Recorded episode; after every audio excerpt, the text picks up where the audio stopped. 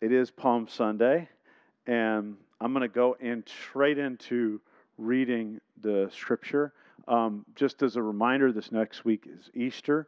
Um, so, yeah, let's jump right in and we'll read the story. Luke 19, 28 through 44 says, After Jesus had said this, he went on ahead, going up to Jerusalem. As he approached Bethphage and Bethany at the hill called the Mount of Olives, he sent two of the disciples, saying to them, Go to the village ahead of you, and as you enter it, you will find a colt tied there, which no one has ever ridden. Untie it and bring it here. If anyone asks you, Why are you untying it? say, The Lord needs it. Those who were sent ahead went and found it just as he had told them. As they were untying the colt, its owners asked them, Why are you untying the colt? They replied, The Lord needs it. They brought it to Jesus, threw their clo- cloaks on the colt, and put Jesus on it. As he went along, people spread their cloaks on the road.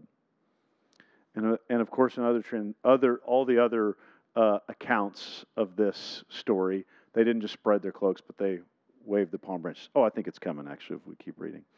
When, they, when he came near the place where the road goes down the Mount of Olives, the crowd of disciples began joyfully to praise God in loud voices for all the miracles they had seen.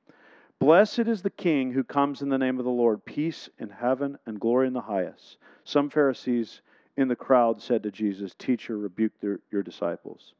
I tell you, he replied, if they keep quiet, the stones will cry out. As he approached Jerusalem and saw the city, he wept over it and said, If you even had only known on this day what would bring you peace, but now it is hidden from your eyes. The days will come upon you when your enemies will build an embankment against you and encircle you and hem you in on every side. They will dash you to the ground and the children and the children within your walls. They will not leave one stone on another because you did not recognize the time of God's coming to you. Okay. So that's the story. A number of years ago, um, my kids were at the school called uh, Mockingbird Elementary. And it was really profound. It was just a miracle for us that our kids got into this school. We were, um, you know, living in um, our, we've lived in, now this is our second house in Dallas, but it was our first house in Dallas at the time, and we were going to put our kids into public school, and the school that was in our neighborhood was really, really low performing school. And so there's only a few schools in Dallas that have um, really, that are really well performing, and uh, we wanted one, one of our kids in those schools. Now, the state of Texas gives you a chance to transfer your kids out of a low performing school, but um, everybody wanted into this particular school. So that really wasn't like, it really wasn't going to be an easy thing. In fact, when, when Grace was in kindergarten, we tried to get her into the school and one other, and complete failure, didn't work. And so we kept her in the daycare kindergarten that she was at just to get it by one more year. And long, I won't make big point of it. Long and short of it is, is that God, like, really miraculously showed, spoke some things to us, showed him some things, and and He helped us get Grace into that school, which also in turn would get our other kids into the school automatically. And so it was a really big moment of favor. And the Lord actually built an, a lot of relationships through that. The cool thing about Mockingbird was I, I grew up in the suburbs and in a Christian school, particularly, and in the neighborhoods I grew up in, most of the people were Christian. And in Mockingbird, we were there for a few years, and we didn't find, we didn't actually meet another Christian family. And so it was just a really like amazing experience for us connecting with people, and God built a lot of friendships and friendships that were outside of the church world. Um, a few years in, we had this conversation with a friend of ours who were moving their kids into this new startup Christian school called Classical School of Dallas. And we had a couple of things. How many of you have ever gone on this journey of prayer with God where He starts like highlighting things to you? And there were just like a couple of little keys, like maybe this is going to be something interesting to us. And so we were exploring it. Part of this school was that you would do part of the schooling at home.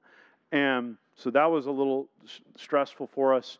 And so we're driving. We're actually, I think it was on the church ski trip. Yeah, it was. We're driving on the church ski trip and we're going to Colorado and we got to stop and get gas. And I missed the main exit to stop and get gas, which, if you know me, is not surprising. Like I, I I probably run out of gas more than most people. Like I'm just can be a little bit absent-minded at times, and so we we do this U-turn and we pull into this like really small. If you do like big, the big long like drive to Colorado, there are these enormous gas stations that are built for people on that road.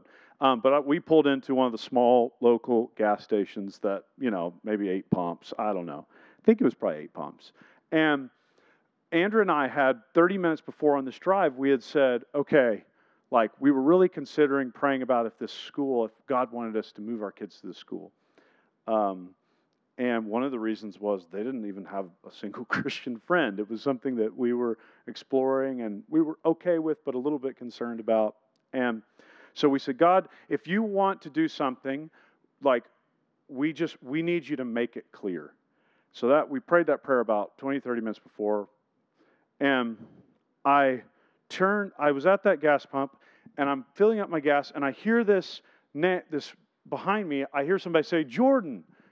And I turn around and it's my friend John, who's one of the, the families that helped the first year get the school together. They were in the, they were in the first year of the school. I was just like, oh my goodness. Like, this is a really small school. 30 minutes before, I'm like, God, show us a sign. And I turn around, and my friend is calling my name in this tiny gas pump in the middle of Amarillo. Um, and he's like, Jordan, what are you doing? And I have this conversation with him that we're considering putting our kids in CSD.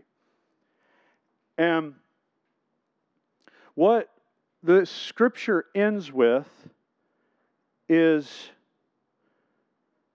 they did not recognize the time of God's coming.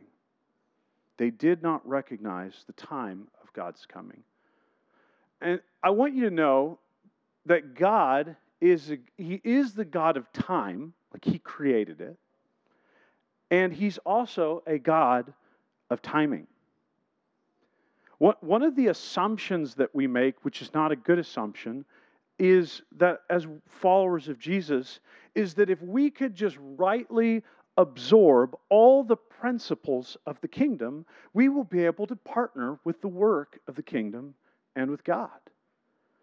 But God is the one who weaves intricate beauty in perfect timing.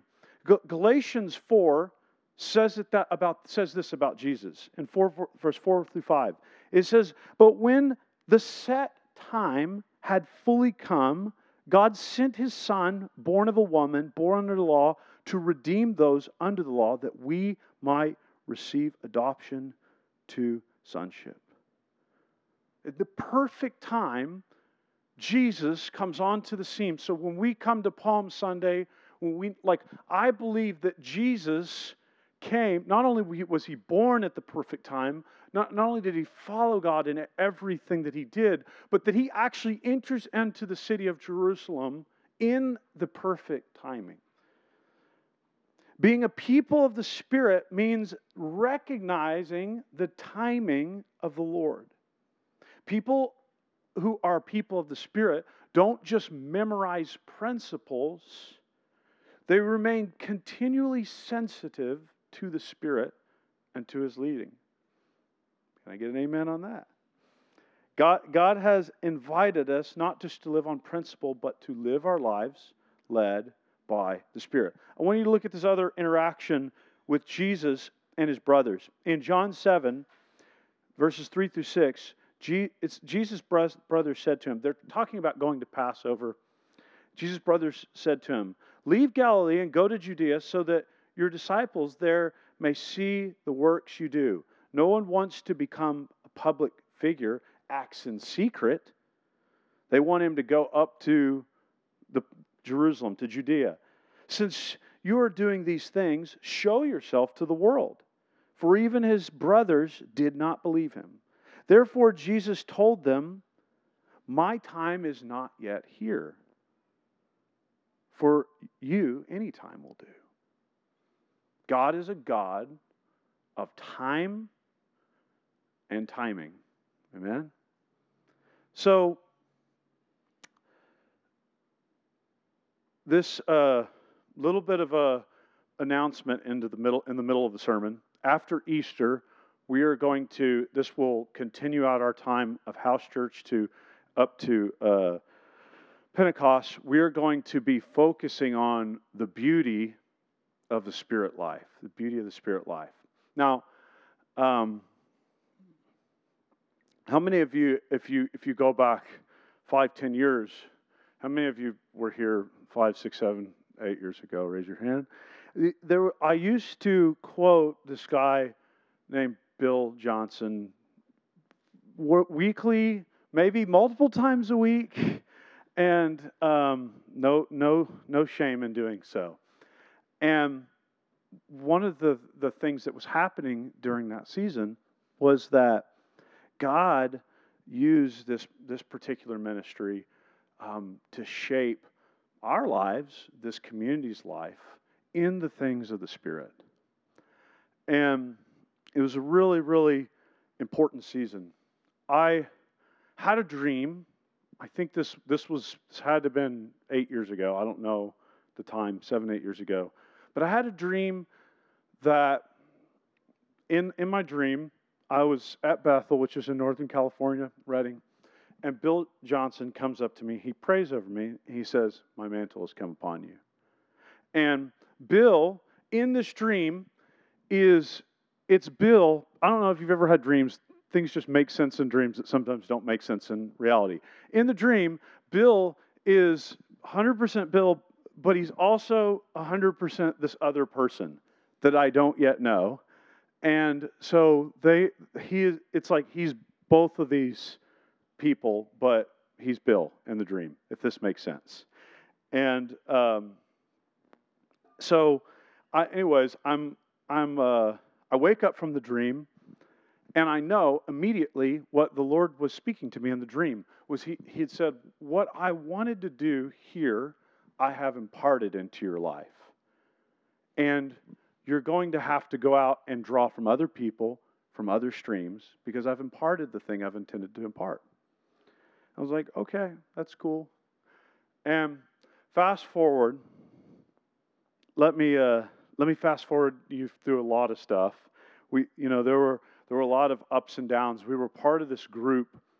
Um, we were part of this group of pastors, and in this group of pastors, they were connected to the kind of the larger stream that was that that that ministry.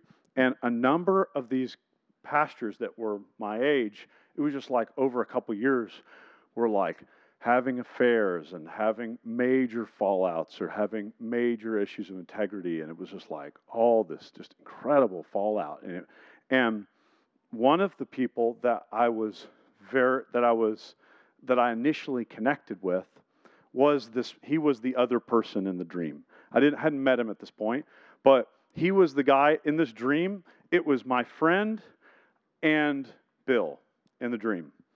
And this guy had an amazing ministry.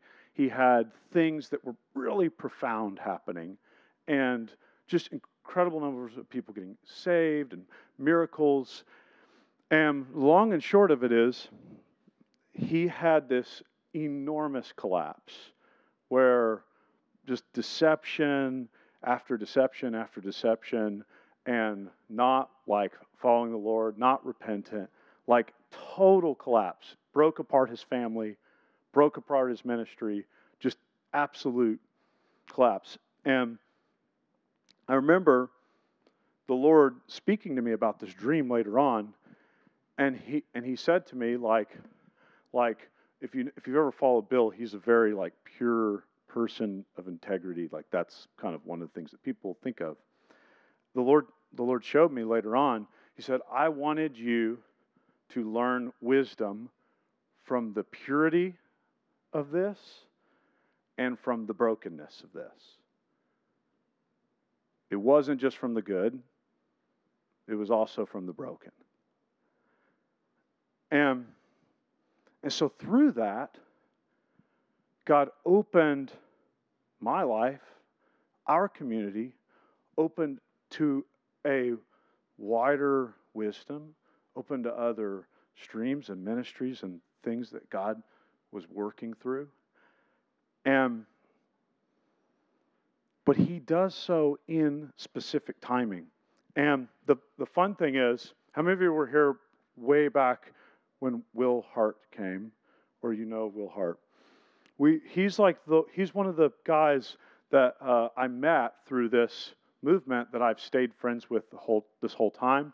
And so when we do our life on the beauty of the spirit life, the second week, so two weeks after Easter, he's actually going to come and preach and share testimonies of, th- of miracles that God's doing around the world. And he's going to pray, and we're going to believe God to do incredible things. Um, but God does things. I just say all that to say, like, sometimes we have this idea of how we think God is working and where He's taking us, but He is a God of time and timing. And He will surface things into your life and into our lives and into the world at the right time and timing. Um, oh, where's my where's my apple over here? Apples, great example metaphor for time. Apples, when they get ripe, do you know what they do? Somebody tell me what happens when an apple gets ripe. It falls off the tree. That's right. Some fruit, you have to go pick it off the tree. When an apple gets ripe, when it gets to the perfect time for an apple, it falls off the tree. So I was uh, a number of years ago. I was I was list, watching this. Sometimes I get like interested in random things. I was like watching this documentary of this man who was following the last nomadic hunter gatherer tribe in the world. There are nomads left and there are hunter gatherers, but there aren't nomadic hunter gatherers. He was following the last one left. There were 70 of them that still live this way in the Thai jungle, and they would, um, their way of life was that they would hunt for a specific, I can't remember what it was, a specific animal, and when they didn't kill that animal, they would turn, they would cure this bark from a tree into this substance that they would eat, and it was almost entirely a carb. And so they would they would either live off the protein for this animal or off the off this this curated bark from the tree. And so it was all these things I was I was learning from that. But one of the like the most duh obvious thing that I that I didn't think of living in modern times is how many of you ever gone to store and not found an apple? Like our ancestors would have to eat fruit in or eat things that were in the timing and seasons of the year or in the seasons of life. Like you would have people who would get a kill, or you would have farmers who would grow. Like if you start gardening, you will learn there are things that grow in the sun, summer, there are things that grow in the fall, there are even a few things that grow in the winter. There's some things that grow in spring. You don't, like 200 years ago, you ain't showing up to Sam's with the apples out of season because fruit grew in time and in season, and people had to eat things dependent upon time and season. Because the way that nature works is that God is a God of time and timing. Are you with me? And we are in our lives very disassociated and disconnected from this reality that's very obvious in nature because you go to the store and choose whatever the heck you feel like eating that week or whatever you want to perpetually eat. Like that like that is our way of life. But God is a God of time and timing. And it's actually really uh, it's something that's a big struggle for us because we don't we're just not connected with how the seasons of the earth yield certain things in time and timing. So when jesus went into the city like he went into the city in a way in this season that was very public. Like he went from he shifted from dodging Jerusalem and telling people not to go talk about the miracles to walking to going openly down the middle of the street on top of a cult, letting people worship him and praise him. Uh, are you with me?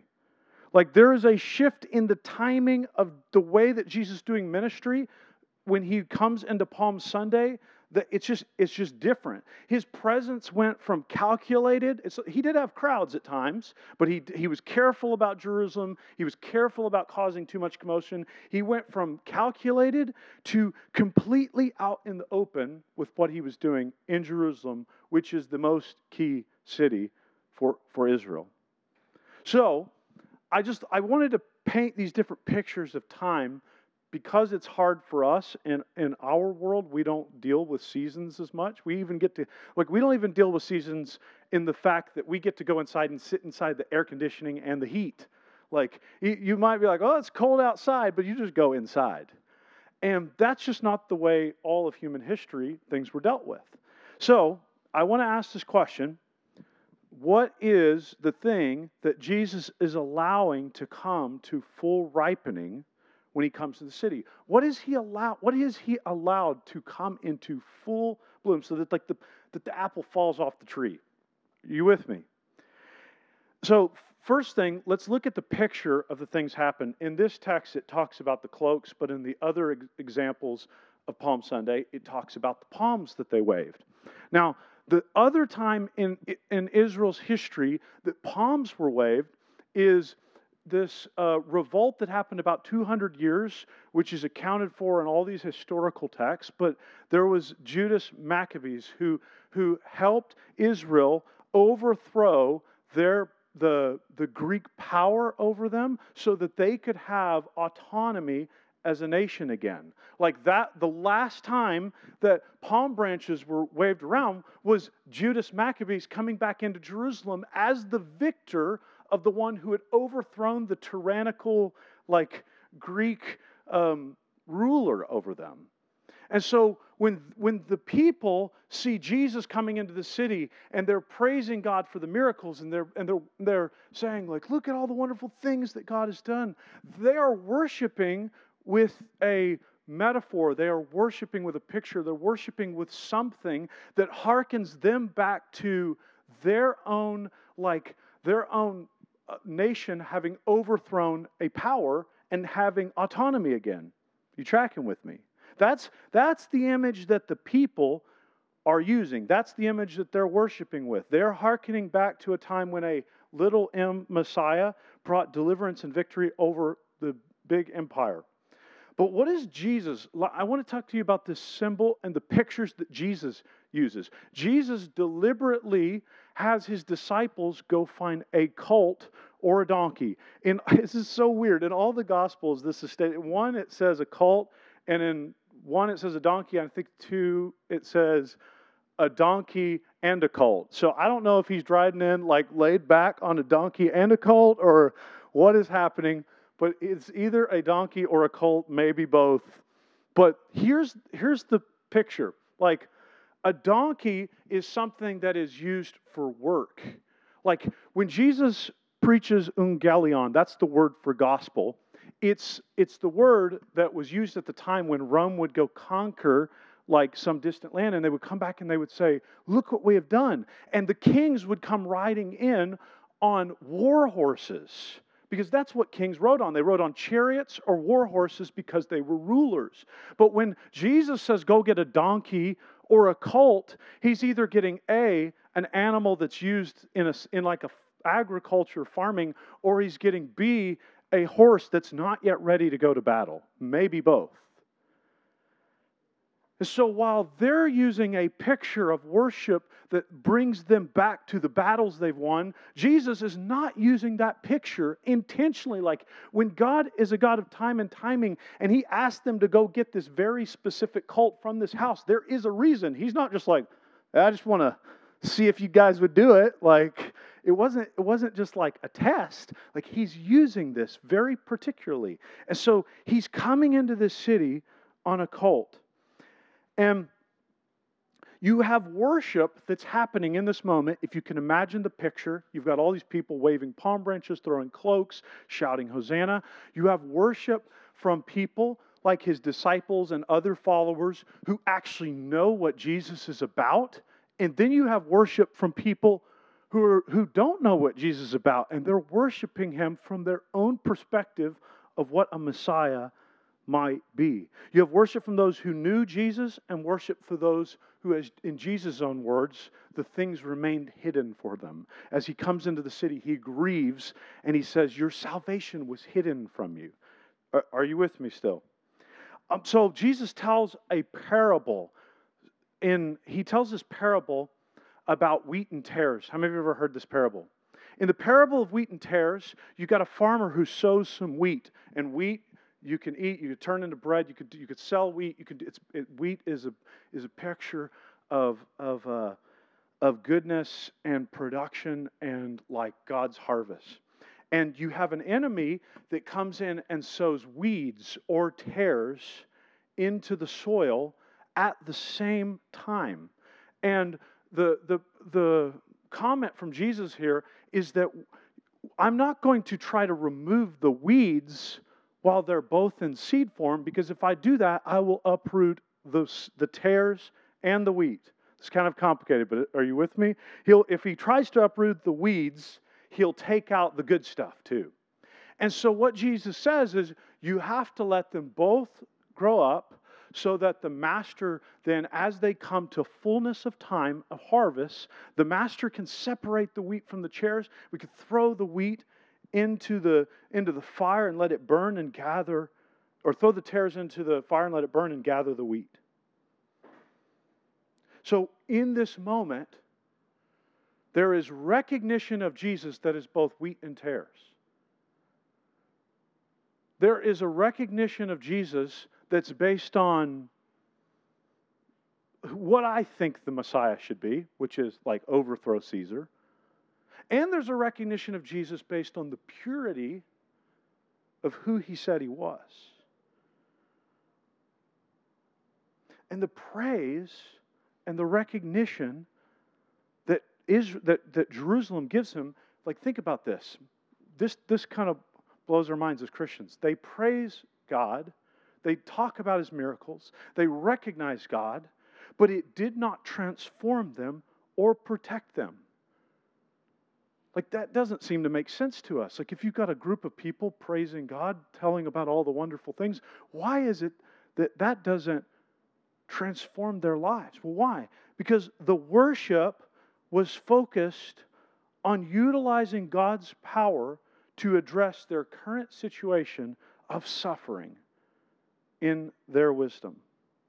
They projected their need for a Messiah to overthrow an emperor, whatever it is, they projected their need of the Messiah onto the scene as the preeminent matter of what God's work was at hand. And Jesus rode right before them as they praised him, and they did not see him. They saw him, but they did not see him. I hope this picture is, is like developing since, since we started the Lenten journey of prayer, one of the things that we talked about, and if, for everybody who's preached here, I've asked this of them, is we've deliberately tried to make sermons and preaching and discussion not about life application. Like, we have not been trying to make it applicable and accessible to every situation in life. What we have been trying to do is present a picture going up to Easter of who Jesus is. Because you can spend your whole life doing exactly what Jerusalem is doing here praising God for the miracles and projecting His power onto your suffering and your opportunities.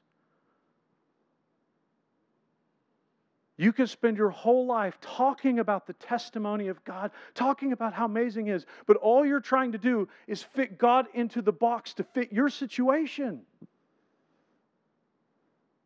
Like, that's exactly what Jerusalem is doing here.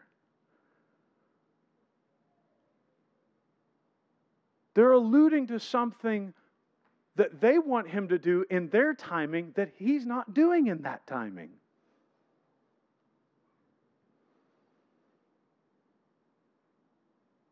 God's aim is not to make sense of your problems or your opportunities, but for you to give your life away at any expense that the Master wishes. To be like the cult.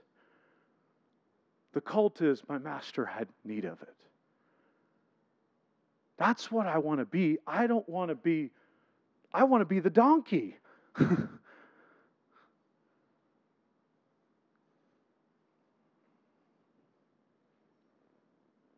in, in prayer, there's two aspects of prayer. There's an aspect of prayer where we request God to do things, and there's an aspect of prayer where as we pray, we, our lives are transformed into His image.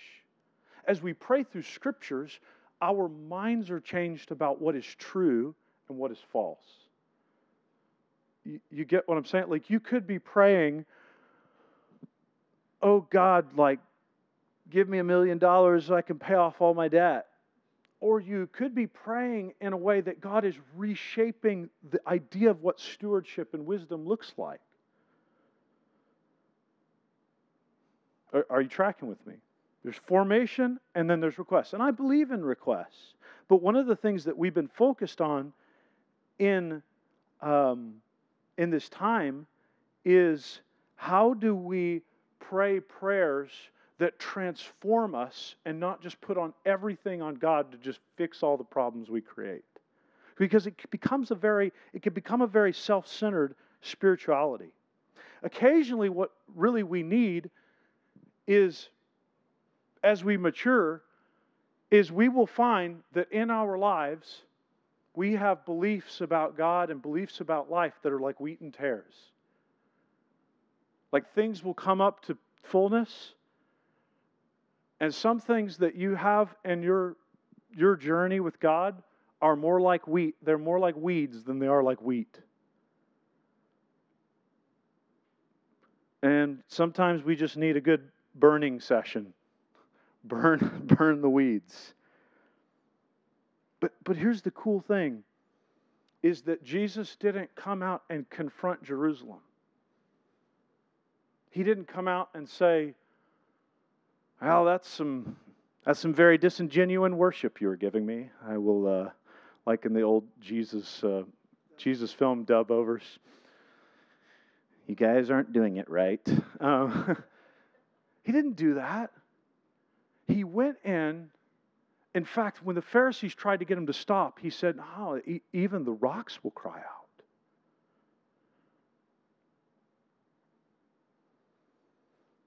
Because only God can sort you out. In your life, there are weed, there are weeds, there are wheat and tares. There are things that are, will be fruitful, and there are things that are not fruitful. And God will sort you out if you let Him.